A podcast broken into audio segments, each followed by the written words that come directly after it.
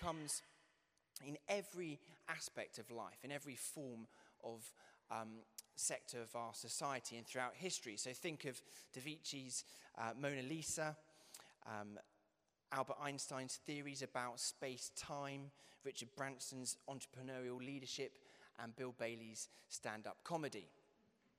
You know, we're all creative regardless of our vocation. As I said earlier, before working in the church, one of my jobs was as an industrial designer.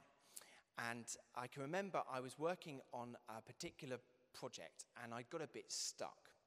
I was working on a temperature sensitive health and safety sign. Sexy stuff, I know. And um, I was trying to work out how I was going to use some thermochromic ink as part of this new innovative sign. And I thought, I don't think this is going to work. And um, I was at church one day, and uh, a friend of mine said, well, Why don't you pray about it? Why don't you pray about the product development of this sign? And I, th- I thought, God, it's never crossed my mind at all that God would be interested or know anything about thermochromic ink. I, I, it never crossed my mind that God would be interested in, in, in, in, in health and safety signs, you know, or how this would come together. But anyway, I heeded his advice and started praying. So I can remember being at my desk um, and sitting down, and when I got stuck, I just started to pray about this project. And I prayed through the different aspects, and it felt really, really weird. Um, but was re- it was remarkable what happened. Um, to my great surprise, um, things began to change and conversations started to happen and uh, parts of the project came together. Um, the press even heard about it and it was featured in the local um, press. Uh, and it was a relative success at the end of it. And I couldn't believe it. And I thought, you know, it seems to me that God really does care about creativity. Now, whether you work in the creative industries or uh, whether you feel like you had creativity kicked out of you at school, we are all creative because we're all made in the image of God. Whatever ways you are creative, whether that's kind of in a professional manner or as a hobby or both, God really is interested in it. God cares about business people, but He also cares about commerce. God cares about mothering, but He also cares about mothers. God cares about artists, but He also cares about art. Today, I just want to sort of draw on the kind of biblical narrative from creation to new creation, really briefly, and just show us from the scriptures four ways we can all be creative. So, first of all, create because you want to. That's what God does. Right in the beginning here, Genesis 1 1, God created. Creation has a, a person behind it, the creator God. And when God constructs the world, God makes something good out of nothing. It was a totally free act of God. The world is a result of God's deliberate, intentional, creative freedom. Genesis 1, verse 27, a little bit further on from the passage we've read, says that we're made in the image of God, meaning that we're creative because God is creative. Now, when we create, we make all sorts of different things, don't we? And many of these things have functions. So we create things like bridges, which gets, gets us from one side to another. But many of the things that we create, like music and art, don't have a function as such, do they? So, the first thing that we need to grasp about creativity is it gets us into the realm of beauty, of delight, of joy. Whether we're paid to do it or not, um, it gets us into that kind of realm. And this is most easily seen in the arts. So, take, for example, um, Nick Fiddian Green. I don't know if you've come across um, him, one of our most accomplished and innovative artists. Um, he's well known for um, the monumental horses' heads. I think I've got an image of one of these which might come up. Um, there are a few of these. Um, you might have seen one of his huge horses' heads in uh, Marble Arch. Now, I can't think of any reason to have a giant horse's head in the centre of Marble Arch. Now, it, you know, it's inspiring, it, it, it, promotes wonder, but I can't see any need or, or purpose for it. So, why does he make them? Well, now it's part of how he makes a living, that's why he makes them. But the deepest reason is simply because he wants to. It could be hard work, I'd imagine, to make a monumental, huge uh, horse's head, but he takes delight and pleasure and joy out of doing it. And when he does so, he does something God like. Nick Fiddian Green doesn't need a reason to create, he does it because he wants to. And if you're a Christian artist or creative here, you can very often feel like you need a reason to create what you create. That it needs to have a function, or that you feel guilty if it doesn't have some kind of religious content, or um, it's not useful for the church. But what you create doesn't have to be a painting of a dove. It doesn't have to be a play about a gospel story. It doesn't have to be composed in the major key. You know, it could be, but it doesn't have to be. For example, just by creating something beautiful, you reflect something of the beauty of God. Your work brings praise to God. These two aspects of God creating simply because God wanted to and human beings being made in God's image explains why all of us are creative. You may delight in all sorts of different things cooking, photography, decorating your home, gardening, woodwork, scientific inventions, doodling, origami, all sorts of things. The list goes on. Creativity is in our DNA. Create because you want to. That's the first thing. Take pleasure in it, explore, delight in it, take joy in it, wonder, even though it can be hard work. Second, create out of love. God is love, says the Bible. God's been love right from the very beginning. And when God decided to expand his love by creating the world, God is literally ecstatic. He goes beyond himself, he goes beyond what is required to create the world out of love. And God, because God creates out of love, we're to create out of love too. I've got a friend called Andrew, and Andrew is a furniture designer, and he makes beautifully crafted wooden chairs. And he just absolutely loves it when people are sitting in his chairs. He takes real delight um, out of watching people sit in his chairs. Being creative is a, is a way of loving other people. And you don't have to be in full time Christian ministry or run a charity um, in order to love other people through your creativity. A fundamental way of loving your neighbor is to do whatever you do out of love. So if you make laws, you'll be making really good laws. If you're in business, you'll be creating really great products and amazing jobs. If you're in HR, you'll be thinking really creatively about how you can help people flourish in their role. Through our creativity, God is transforming the world. Be creative in order to love God's world, to love other people. Now, this isn't easy, of course, is it? Um, creating out of love is uh, difficult. Genesis 3 tells us that uh, human beings have rejected God. We are good people who have gone wrong.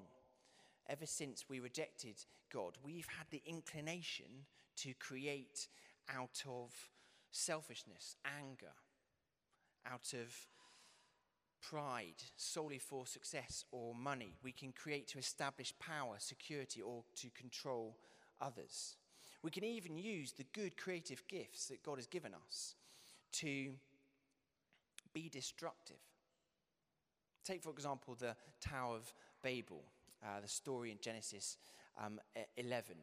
I've got a slide here of, I don't know if you've seen this, this is a picture of um, uh, an installation in the Tate Modern um, called Babel.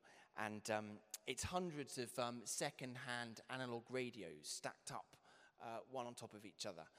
And um, the radios sort of compete uh, within, with each other, uh, uh, and the, the noise is kind of like, like a low, um, continuous noise, very confusing if you've um, been there and heard it and seen it.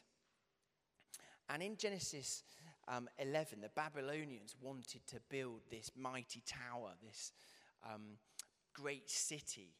And there was nothing wrong, of course, with their um, architecture, their economics, their uh, science, their art. But the problem was they were using all of their creativity to make a name for themselves. They were establishing their value, their, their uh, importance on their creativity. And when you do that, it sadly leads to sadness, drivenness, and ruthlessness. Our actions aren't always pure, are they? But the liberating news is by following Jesus, we can create out of love more than out of selfishness. We live in a broken world, but we create out of love because that's how God creates. Third, create despite the cost. When God chose to create us, He gave us free will. Genesis 3 tells us this. We, because we have rejected God, we know that we have free will. So, creating human beings with free will was a great risk for God. In giving us free will, God gave us the ability to reject Him, and sadly, that is what we did. That act of creating was going to cost God because the way that God was going to solve it all was to come Himself in the person of Jesus Christ and to die on the cross for us. So, the amazing thing to notice here is that God didn't withhold himself from creating because of risk, because of potential cost. God knew that the world was going to cost him, but he did it anyway. God willingly came himself in the person of Jesus, dealt with our sin, dealt with death, dealt with evil on the cross. You know, what looked like the greatest failure was the greatest success. The cross of Jesus brought us forgiveness from our sins, victory over death and evil, and the clearest demonstration of God's love for us that we would ever need. God created out of love, and he, he came in Jesus out of love. God loves us despite the cost. Now, when we create, it can cost us too, can't it? Let's just take, for example, you know, two examples. So, uh, a venture capitalist or an investment manager is presented with a new investment opportunity. Uh, a human need or business case is presented with the solution to that need. The VC um, uh, then risks or invests their resources in the hope of seeing that enterprise succeed. The business, therefore, meets a, a human need, and this creates jobs and human flourishing. This project was successful but many others have failed. So they create despite the cost. Let's take a different one. Um, an artist. An artist creates a new piece of art. They exhibit the piece. But in order to have created and exhibited this piece, they've had to be vulnerable. They've had to expose themselves. They've had to put themselves out there. It's been a risk. It might fail. This piece has been well received, but many others haven't. They create despite the cost. Now, a good example or illustration of, of this is um, the rehearsal of um, uh, This Is Me. And I wonder if we could prepare the, the video. Um, I don't know if you've seen um, The Greatest Showman. Um, and um, uh, Keala, uh, there's a clip on YouTube. I think about 17 million people have downloaded it. And it's Keala rehearsing This Is Me.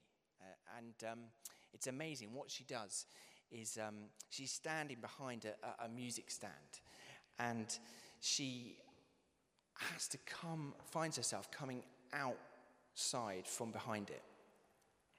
And then her performance really takes off. So it's about a four minute clip, but I think it's worth seeing the whole thing because um, it gives us a good illustration of this.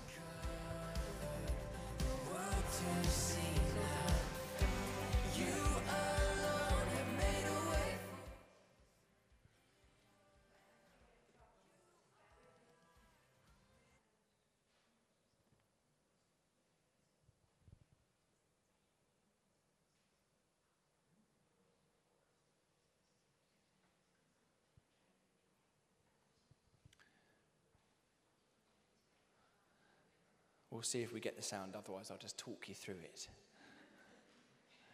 Here she is, standing behind the music stand. this is Keala singing, um, quite softly at first. Um, and uh, it didn't end like that. It, it, it, it's, um, we'll give it a moment, um, and then if it doesn't work, we'll just.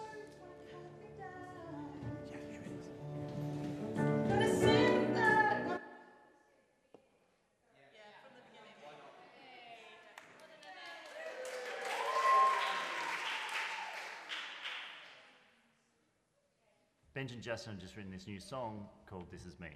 And uh, we knew that it was going to be the anthem of the film, um, but no one had heard it before. And no one had heard Keala sing it live. And Keala, who I didn't even want to come out from behind the music stand. I didn't. I, I kept saying to her, just step out because this is your moment and you have to step out into the ring, metaphorically, because that's what you're doing and you've got to stand right there in front of everyone and just belt this out. And I didn't want to. In fact, I stood behind that music stand Yeah. until the day of that presentation. There was a moment in the song that I actually was so scared that I had to actually grab Hugh's hand so that I had somebody to hold on to. And then we got to the end of the number, and all I remember is just deafening, deafening applause. It was a sort of otherworldly experience. It was one of those moments that will stay with me the rest of my life. Unfortunately, we filmed it.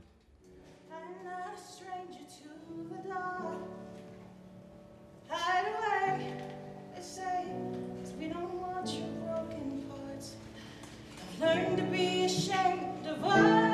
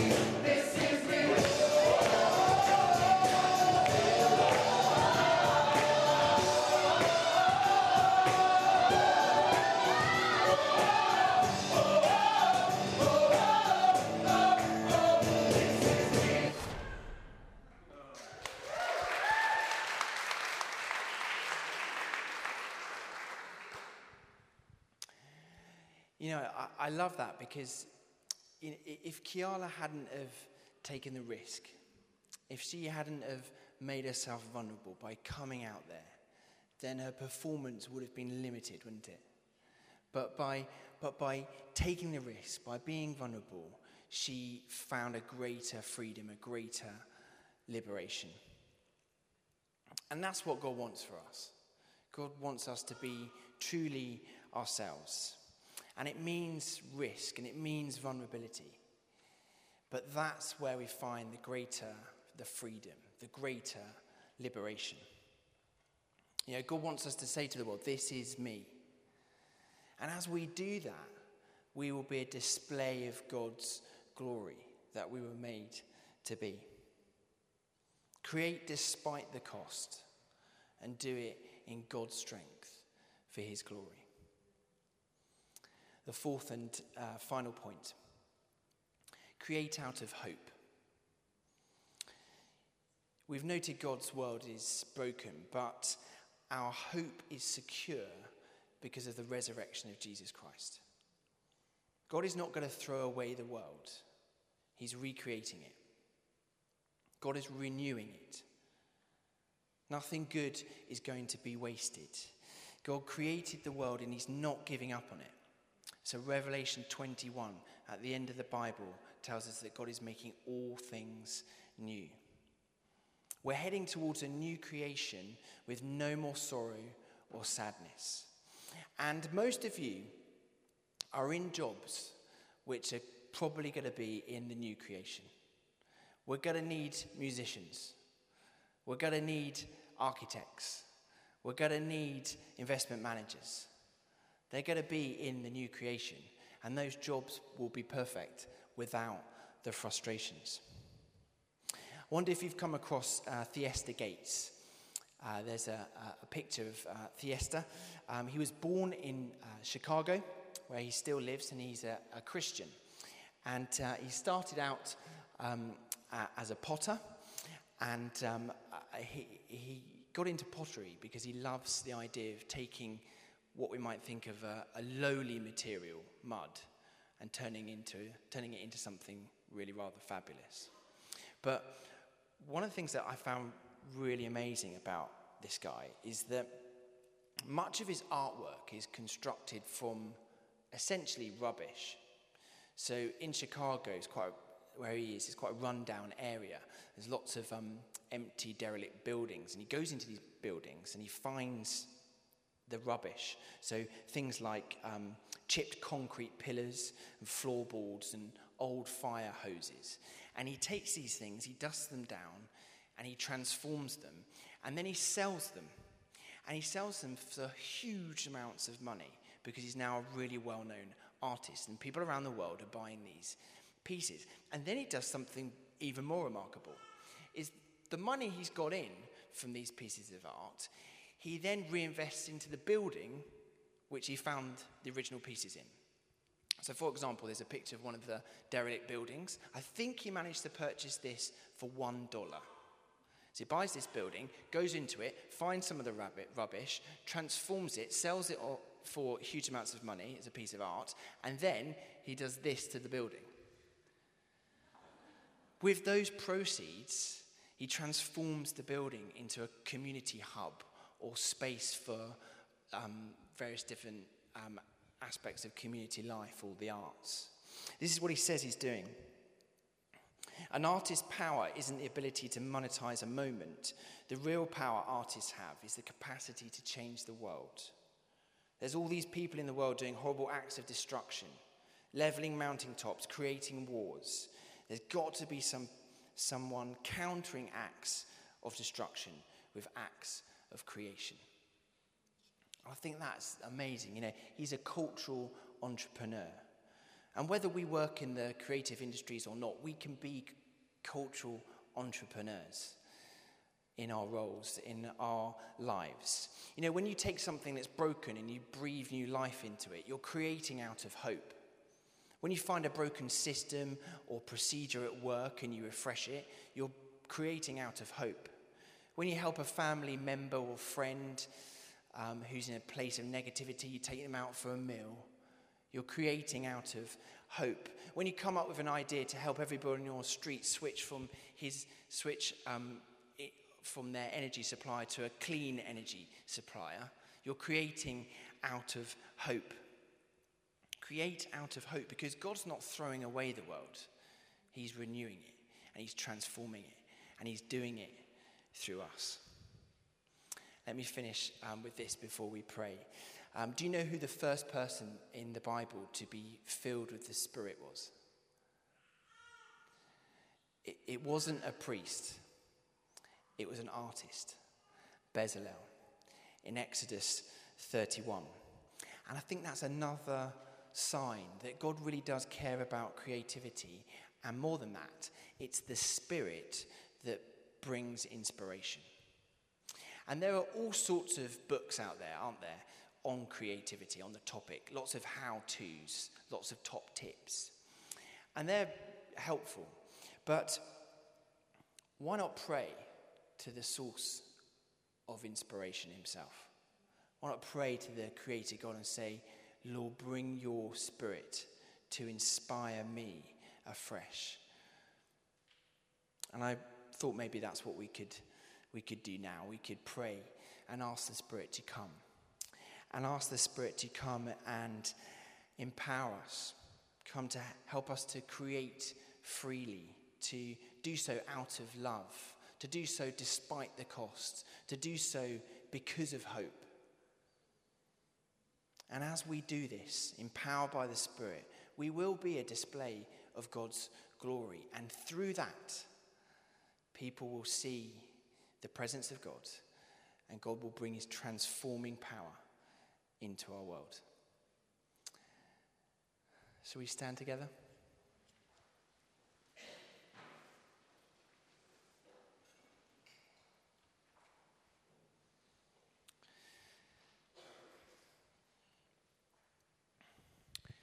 And as we stand, why don't we just maybe put our hands out as a sign of saying, Lord, come and come and meet with me now. Come and bring your inspiration into my life. You know, we don't, we're not trying to work up being creative. We are creative. And let's ask the Holy Spirit to inspire that creativity within us, whatever He's called us to, wherever He's placed us. So come, Holy Spirit. Come and pour your inspiring power out upon us afresh. Let's just, um, let's just wait together.